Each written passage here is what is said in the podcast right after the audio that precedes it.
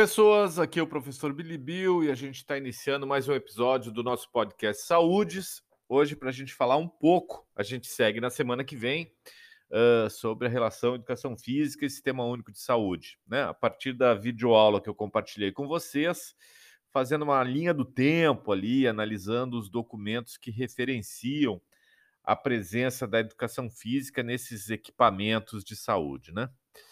Então, assim, eu vou comentar algumas coisas que vocês comentaram, como já é hábito aí da nossa dinâmica que configura a disciplina. Uh, bom, várias pessoas falaram que não sabiam dessa possibilidade de atuação. Bom, que bom que a disciplina está tá, tá servindo né, para se aproximar dessa possibilidade, né, desse campo de atuação, né, que é os serviços públicos de saúde, né, ligados ao Sistema Único de Saúde, que também de um jeito ou de outro está prevista a presença da educação física, né? Uh, a gente tem como vários identificar, eu acho que fica, fica nítido ali naquela linha do tempo que eu, que eu compartilhei com vocês. Avanços e retrocessos, e avanços e retrocessos. É, eu acho que é meio assim que a civilização anda, né? Já comentei em outros momentos, né, com vocês. Uh, muitos falando da importância da, da, população saber mais dessa atuação da educação física, dessa presença. Acho que tem um papel aí, um link importante, né? Quando a gente pensa, por exemplo, na, na presença da educação física nas escolas, né?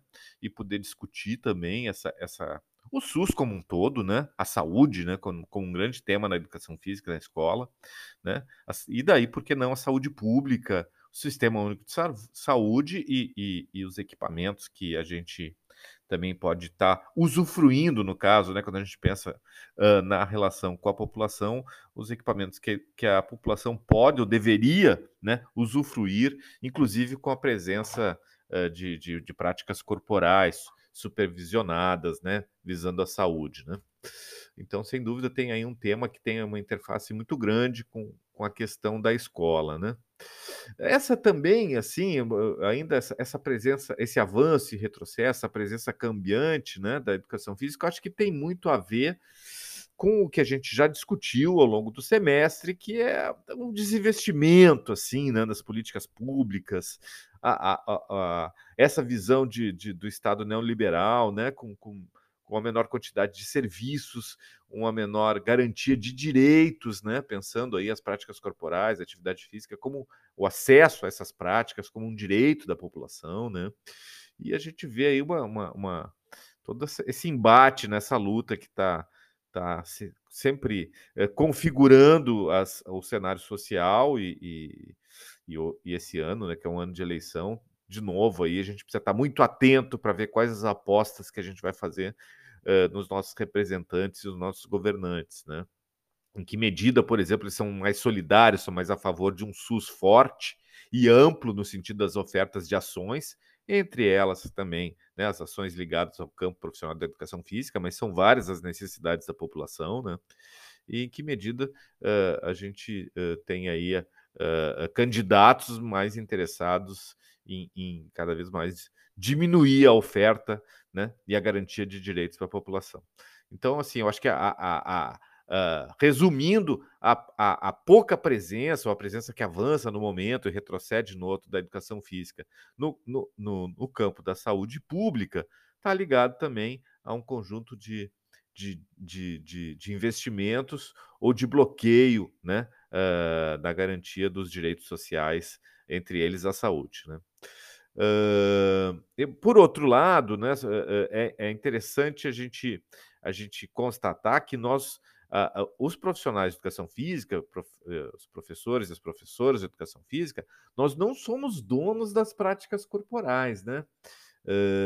Ou seja, a população se movimenta né, nos seus, seus, momentos de lazer, tem a própria questão da atividade física ligada ao cotidiano, ao trabalho, né, ao deslocamento.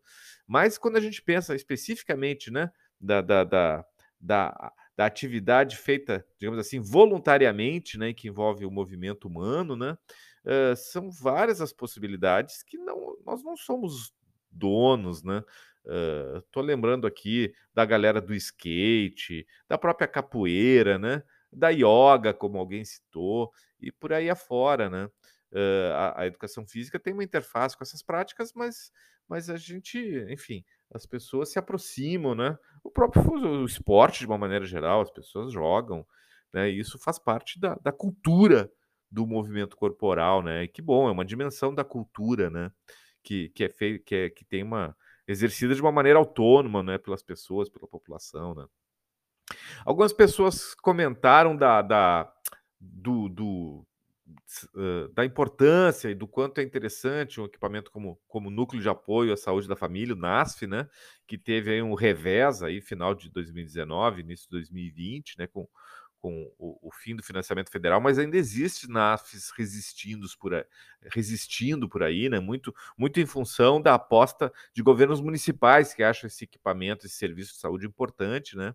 E, e vários com a presença do profissional de educação física, né? Uh, e, e a gente vai conversar mais sobre talvez a principal ferramenta de trabalho, né? O que, que o profissional de educação física faz num núcleo de apoio à saúde da família, no NASF, né? Que é, é, não é só isso, mas essa eu acho que é uma ideia central que tem a ver com, uh, uh, com o que eu acabei de falar, de não, nós não, não, somos donos das práticas corporais, né? Que é a ideia de matriciamento, né? A ideia de matriciamento. Tem material, já disponibilizei material para vocês que fala sobre a questão do matriciamento e a gente volta de novo no próximo podcast.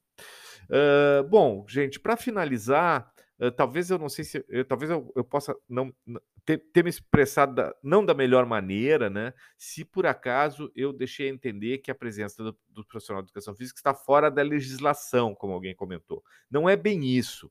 É, é, é, não é que nós estejamos fora da legislação, senão poderia nem ser, não ser contratados.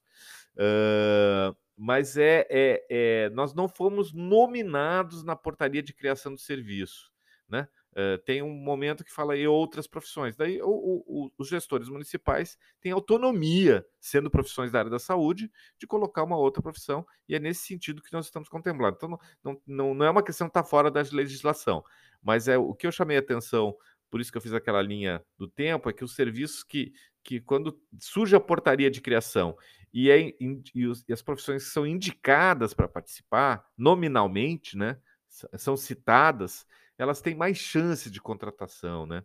Uh, pelo país inteiro, pelos estados, pelos municípios. Acho que agora, não sei se. espero ter deixado mais claro aí, que não tem nada a ver com fora da legislação, né? E concordo aí com quem falou da, da questão do, do, programa Brasil em Movimento como uma, uma face, tem, ele tem uma característica muito de precarização do trabalho, né? de fragilização dos vínculos de trabalho né? E, e, é uma questão que, que a gente sempre precisa estar tá, tá revendo com muito cuidado, porque os direitos trabalhistas também nos dizem respeito, também nos interessam, né? Assim como para todas as pessoas que trabalham, que desenvolvem, enfim, a situação, atuação uh, perante a sociedade, principalmente ligados aos equipamentos públicos, né? Galera, eu, hoje foi um podcast mais curto, acho que a semana que vem uh, a gente vai trabalhar com conceitos e com novidades, digamos assim, conceituais mais, mais densas aí, que representam mais novidade, e a gente vai estar uh, tá retomando no próximo podcast. Então, por enquanto é isso. Sigam se cuidando. Um abraço para todas, todos e todes e tchau!